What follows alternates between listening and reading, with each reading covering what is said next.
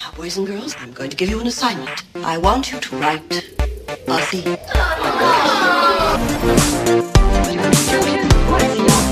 Project-based competency-based educations, online and hybrid classes, struggling, demand equity, disruption of global education systems in history.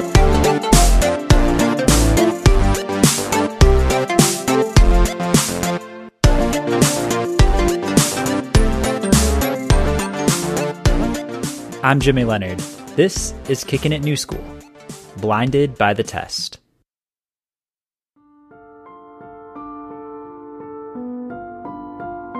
It's the most classic anxiety dream, right? You're back in school, sitting at your desk on the day of a test. Maybe the page is blank, maybe you don't remember the answers. Maybe you don't have a pencil, or the pencil tip breaks repeatedly and you have to keep sharpening it and sharpening it until it's just this little stub that you have to pinch between your fingers. But no matter what the scenario, you dream of taking a test and you know you're about to fail.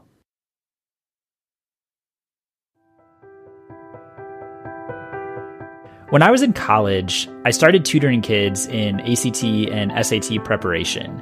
And one of the things I would constantly hear from parents is, I want my child to do better on this test so they can get into a good school. Whatever that means to them, right? A good school. Students would say, I'm trying to raise my score to this many points, like I got a twenty-eight on the A C T, but I need at least a thirty-two so I can get into a good school. In their literature, a lot of colleges advertise what their average S A T or A C T scores are for an incoming freshman class. Whether it's actually true or not, there is this perception that college admittance relies heavily on one test score.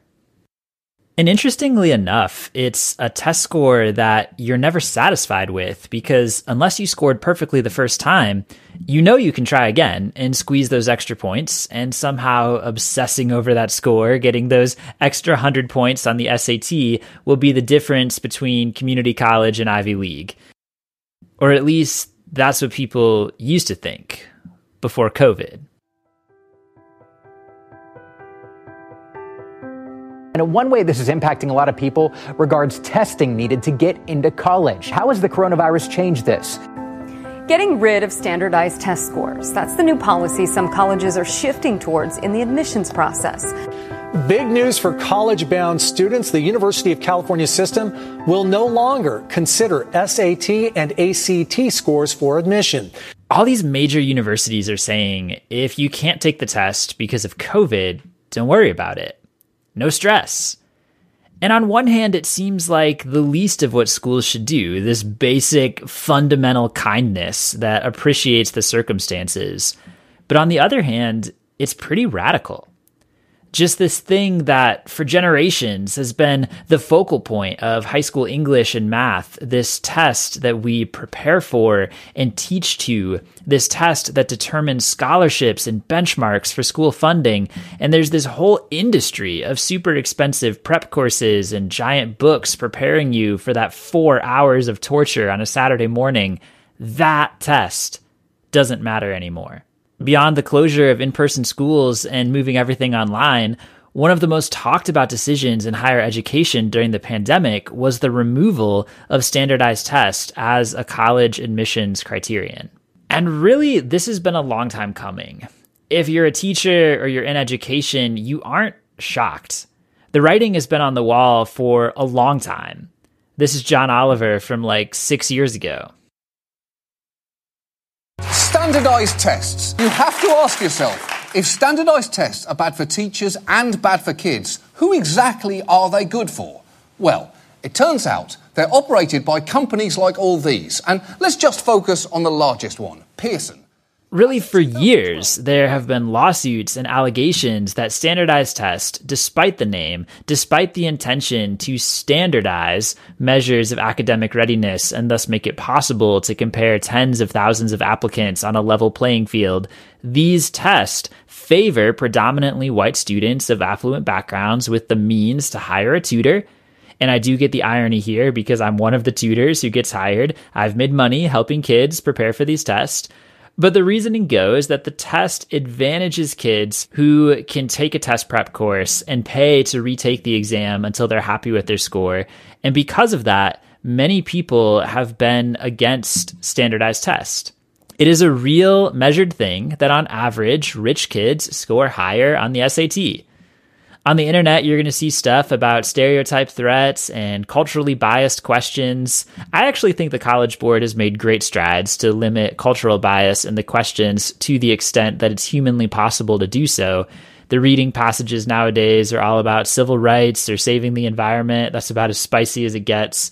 But the point is that a high S A T score often means your family has money to hire a private tutor, as much as, or maybe even more so, as it means you have an aptitude for mathematics and verbal reasoning, let alone you'll do well in college. And not to rant on this too much, but if we want to take the altruistic view that the purpose of college is to prepare someone to make meaningful contributions to the global society through their career, or even the more cynical view that the purpose of college is to retain students for four years so universities can cash those tuition checks, test taking is a poor predictor of either one of those things.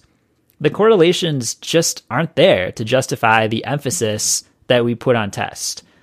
But anyway, I'm probably preaching to the choir here. Nobody really likes standardized tests except the companies that make money off of them. We just do it because we think it's this necessary evil to get into college. It's like we struck this deal with the devil a long time ago, and for generations, nobody has wanted to disrupt the status quo until now.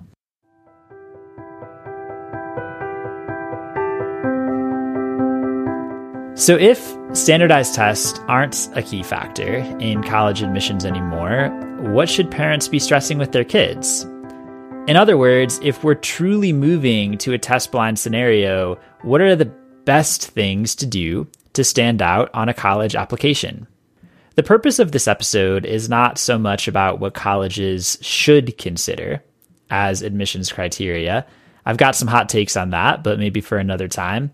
Ask me on my website if you really want to know, jimmyleonard.com slash podcast.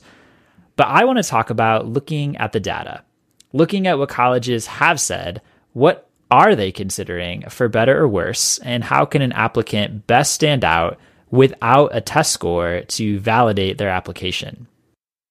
To start, especially for parents and students listening to this, be aware that not every school is truly test blind right now.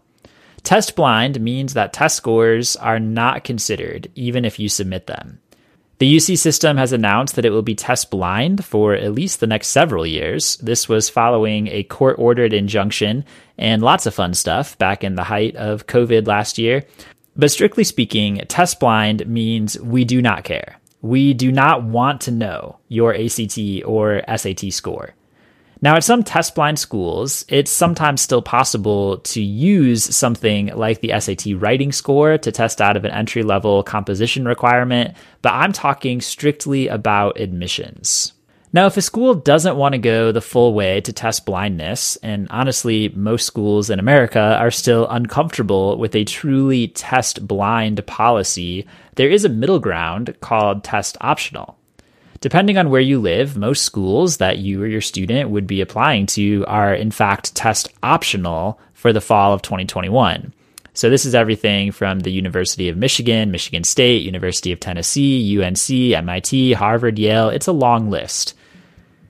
In these test optional situations, you can submit your A C T or S A T scores if you want, and then the admissions committee will consider them.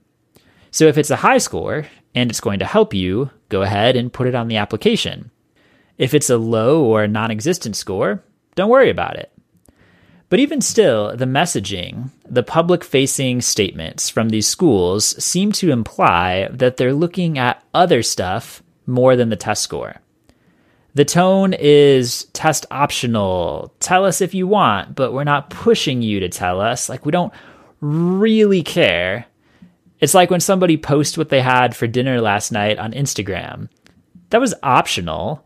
Nobody asked you to do that. And yeah, I might look at it. I might double tap it just for the pity vote, but I don't actually care. Pretty much all these universities say the same thing in slightly different wording when it comes to tests. I have in front of me a statement from Boston College. I'll read this as an example. Students who are unable to submit standardized test results or who choose not to will not be disadvantaged in our selection process. For those students who do submit standardized testing results, we will use the scores as one component in our holistic review of applications. So if you're like most people, you're wondering, what does that mean? A holistic review sounds like I'm talking to a weight loss coach to get on a personalized plan to sculpt my body while still eating the foods I love. Like, we're going to look at you holistically before we make any recommendations. We're going to use your S A T score as one component, but we're looking at other stuff. It's almost frustrating. The process seems so opaque. What is the other stuff? What do you want to know? What do you want me to tell you? If you don't care about test scores, then what do you care about? One of my specialties as an editor is the college personal statement. I know, that's a shameless plug. But what I always say when I'm helping someone with a personal statement is to think of it like a job interview. Colleges want to know, will you be successful here? And think about what success means from the perspective of the college. Long-term, they want to know, are you going to graduate? Are you likely to finish a program? Again, maybe cynically, so the college gets the full tuition dollars, or altruistically, so you can become a well-respected alumnus, an ambassador for the university, a representative of their mission and values in your chosen career field. Are you going to give back through financial support or otherwise? In the short term, they want to know, are you going to make the most of opportunities on campus? Are you going to bring passion to our degree programs and make this a dynamic institution for our staff and your fellow students? Are you going to be engaged on campus? Are you going to make this a vibrant place for others to live and grow?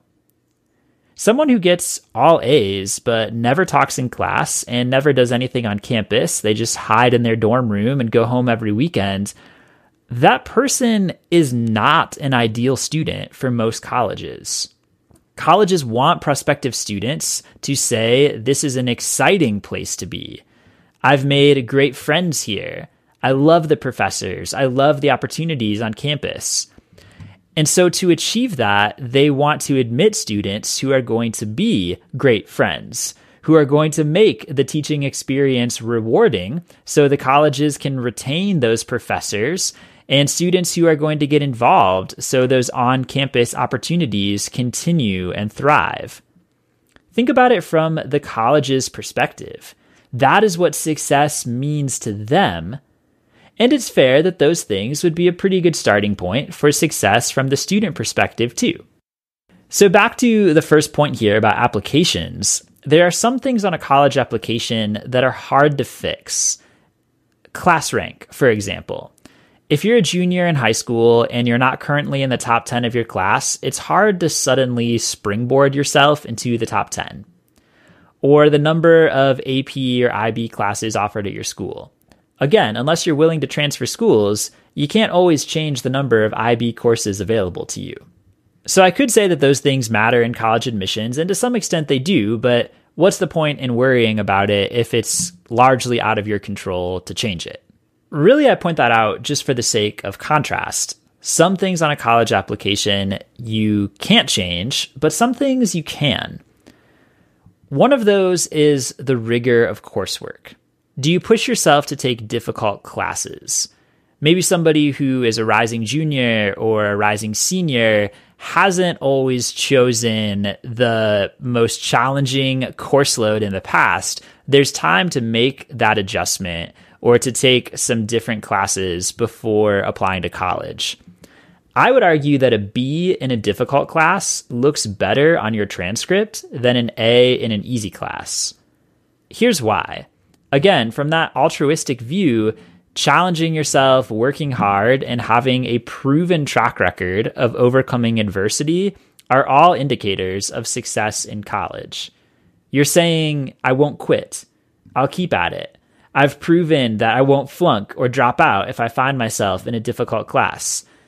From the cynical view, colleges are maybe thinking we have to justify higher level course offerings by tenured professors, those niche seminar classes that only have like ten people in them.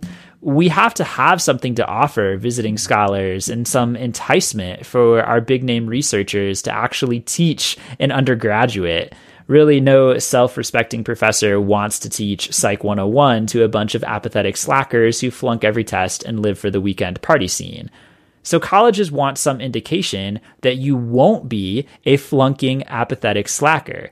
So showing that you can take the hard course and you can do well is a great way to up your application. Plus, a lot of times it leads to a great recommendation letter from a teacher who's seen you put in the hard work and has seen you overcome some challenges in a class that wasn't always your favorite or wasn't always the easiest.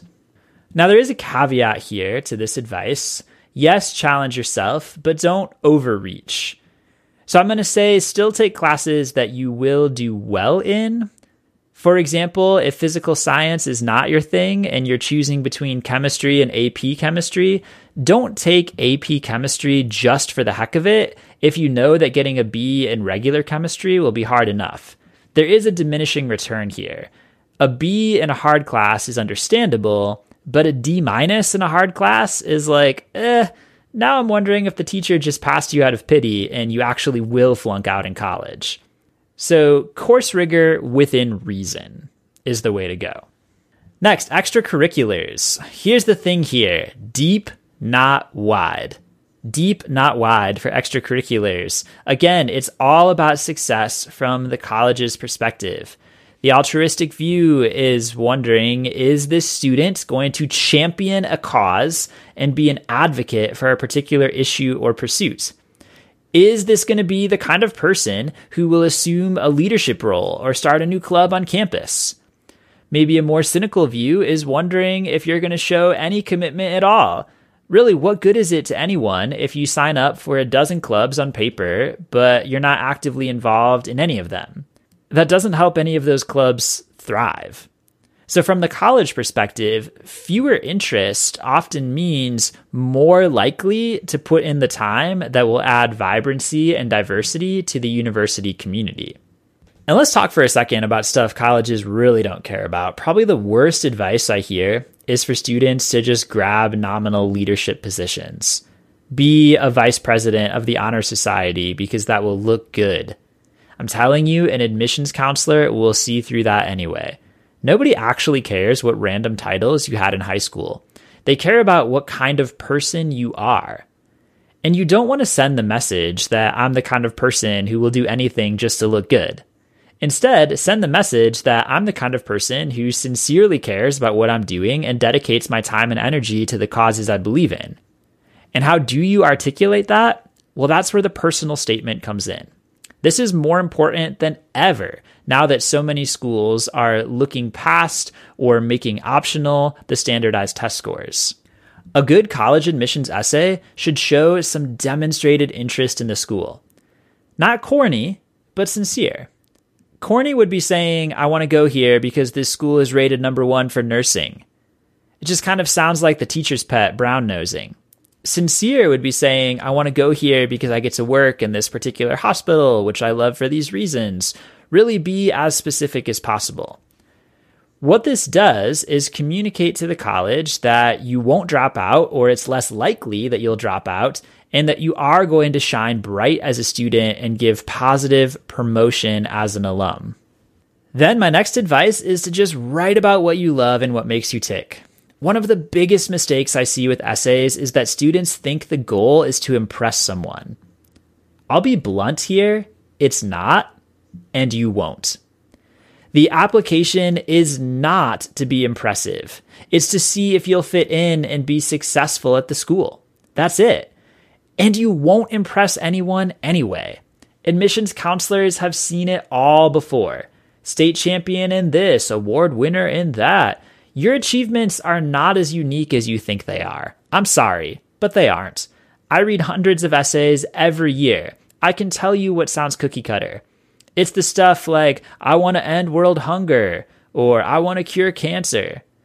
A much better essay is just telling a story about how cancer has impacted your life and affected your loved ones, and how that's led you to develop an interest in medical research, and why you specifically want to conduct medical research at this university, saying, I want to go to this school, I will be successful at this school. That makes you sound more credible, and it better answers the question about whether or not you would be successful at that institution. As more and more schools go to test blind or test optional, we need to stop focusing on the wrong things. The old school way is to spend hours learning S A T analogies. Those really don't matter. They're not even on the test anymore. Instead, the focus should be on developing as a person, cultivating a passion, and learning how to articulate individuality. If you want more thoughts on that, ask me. jimmy leonard dot com slash podcast. I'd love to hear from you. Hey, it's probably about time for me to wrap this up. Kickin' It New School is a podcast about challenging some of the longstanding assumptions in education and exploring how we can reach this current generation. Please subscribe, share a link, tell your friends. I talk about cultivating a passion. I am passionate about making education work for everyone. So please visit my website at jimmy leonard dot com slash podcast. Ask your questions, tell me what you want to hear about in a future episode, and let's connect. Well, that's the show. Thank you so much for joining. Until next time.